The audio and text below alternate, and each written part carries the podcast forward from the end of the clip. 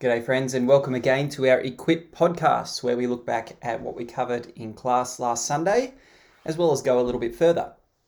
So, on Sunday, we did some Old Testament exegesis through Deuteronomy chapter 8.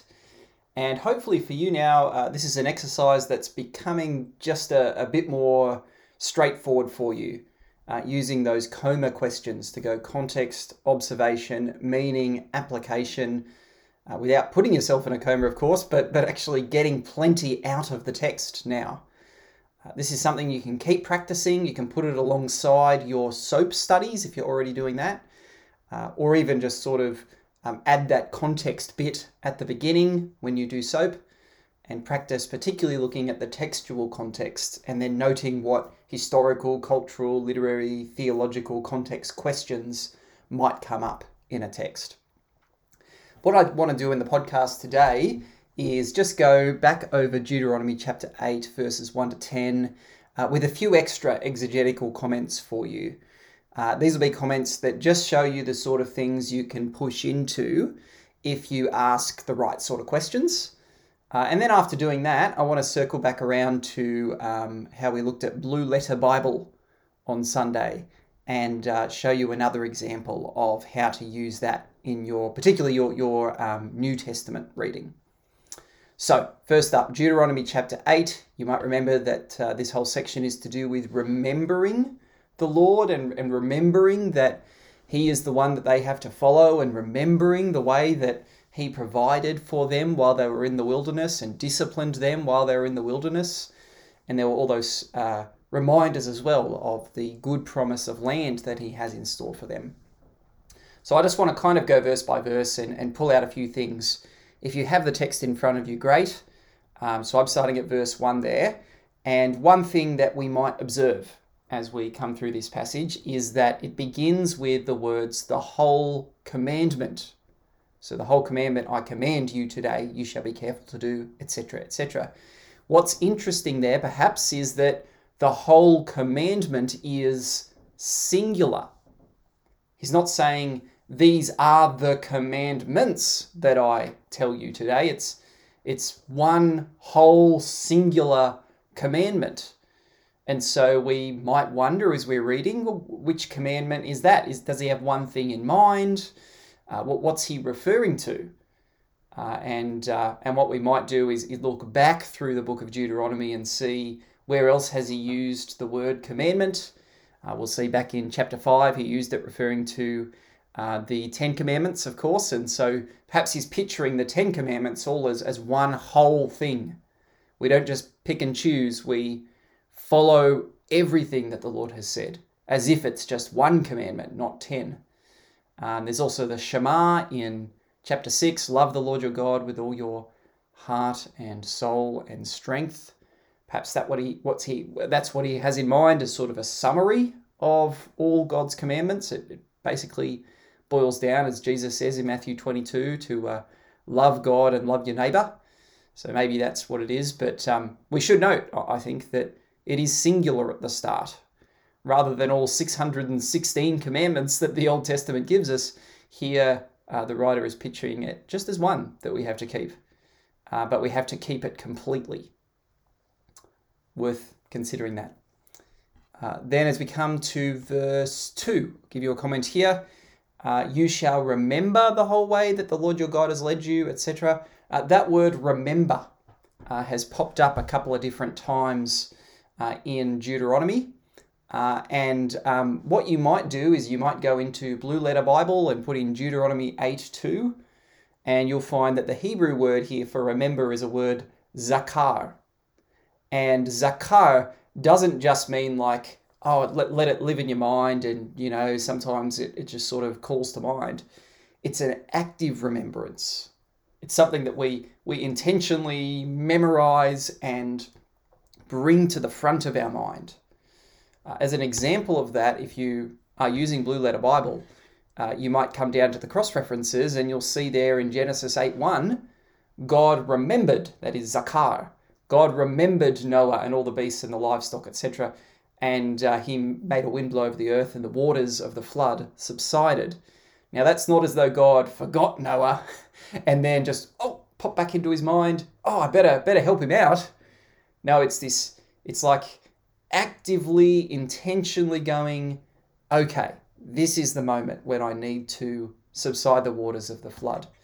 And so too in Deuteronomy chapter 8, to remember what the Lord has done and remember the commandments of the Lord is not just, oh, when they come to mind, make sure you do them, but again, actively calling them to mind. Another comment from chapter 2 is the word test. Um, so here we have that uh, the Lord was testing the Israelites to know what was in their heart, whether they would keep his commandments or not. There's an irony here that we might notice, which is that the, uh, the Israelites, of course, in the wilderness tested God.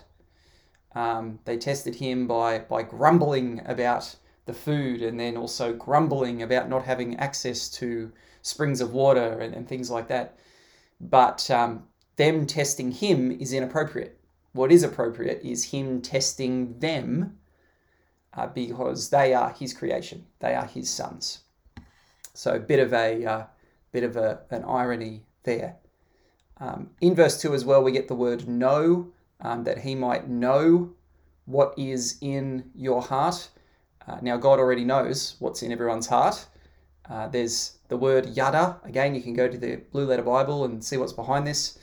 Um, it, it, also kind of means like find out or, or expose. One commentator puts it this way he says that this is Daniel Block. He says that it's exposing the shallowness of Israel's commitment to Yahweh. That's what he's doing as he exposes what's in their heart. Uh, let's come down to verse 6. So we'll skip over a bunch. Uh, verse 6 So then you shall keep the commandments of the Lord your God by walking in his ways and by fearing him. Um, notice commandments now has become plural, it's not singular like in verse 1. So obviously, whatever the whole commandment was in verse 1, uh, it's, it's meant to include all of the things that God has said. Um, what's it look like to keep God's commandments? Well, it's explained here by um, the, the use of the word by there uh, keep them by walking in his ways and fearing him. And I loved that on Sunday, Rob Stewart had a, great point around what does it mean to fear the Lord? Well, we, we only get a little bit of info here, um, but uh, we might want to jump across to some theological connections elsewhere. Um, Proverbs chapter 1 and chapter 9 has, has quite a bit about what it looks like to fear the Lord, and you could go and chase up those references. Uh, and just probably as one final little comment, um, verse 7 to 9 and verse 10, we of course get the amazing descriptions of the land they're coming into. But in verse 10, we get that um, the, the blessings of the land are not really the point. Verse 10, you shall eat and be full. Yep, that's good. But the purpose of that is you shall bless the Lord your God for the good land he's given you. The reason God gives blessings is that people would return them with praise. It's that they realize how good He is to them, how faithful, how loving, how kind, how wise, how powerful, how mighty, and that they would therefore turn and bless His name. Eating staves off hunger, but praising God staves off self sufficiency. That might actually be a, a, really good summary of this little passage. And therefore, as an application, praise God now for his gracious provision. Don't wait till you're in the land. And for us, don't wait until you're in the new creation. Uh, you can actually have your heart right with him now and stave off self sufficiency by choosing to remember what he's done, remember who he is, and praising him for all the wonderful ways that he provides for us and disciplines us to grow us. So there you go, Deuteronomy 8. Now, changing gear just a little bit. Um, on the Blue Letter Bible website or app, uh, if you've got uh, the ability to, to pull that up, uh, we're going to look at John 3.16 really quickly. And this is again just to help keep developing your skills at, uh, at using this, this tool. Um, what you might want to do is pause the, the recording here and pull it up. Uh, otherwise, if you just want to follow along and then check later for yourself, that's fine. So John 3.16, really well-known verse. For God so, so loved the world that he gave his only son, that whoever believes in him should not perish but have eternal life. Now, let's say we wanted to do a little bit of further study into what this verse is saying, um, what connections there might be. Uh, what you could do, go into Blue Letter Bible, uh, open up the verse, and then go Tools. Your interlinear will come up. Um, and I'm going to put mine on reverse inline like I did on Sunday up the top there. So it says, you know, uh, reverse forward, forward inline, reverse inline. I'm hitting reverse inline so I can see it all nice and clearly. And I'm just going to click on a couple of different things. So um, there's that word love. Agapao is what it says in, in Greek. And you may have heard of the, uh, the different words that, that the Bible uses for love. There's um, agapos, oh, sorry, agape, uh, and there's uh, phileo and eros, and, and they sort of have different shades of meaning. You could go and actually just see how this word agape is used across the New Testament, and, and you might in fact find that it's not as cut and dry as sometimes people assume it to be. Um, that could be one thing you could do with this verse. Uh, another, and I'll, I'll do this with you here, is world. Uh, God so loved the world that he gave his one and only Son. Uh, the word there is cosmos. And so I'm going to click that. It gives me the G number 2889. And up comes an outline of biblical usage where there's a whole lot of things here where it can refer to just the created order. And we know here that that's not so much what, what uh, John is talking about. It's not that God so loved the water and the, the mountains and the trees that he sent his only son. No, it's that uh, definition five there the inhabitants of the earth, the men, the, the human family, if you want. But we could go just a little bit further. Look at that definition six.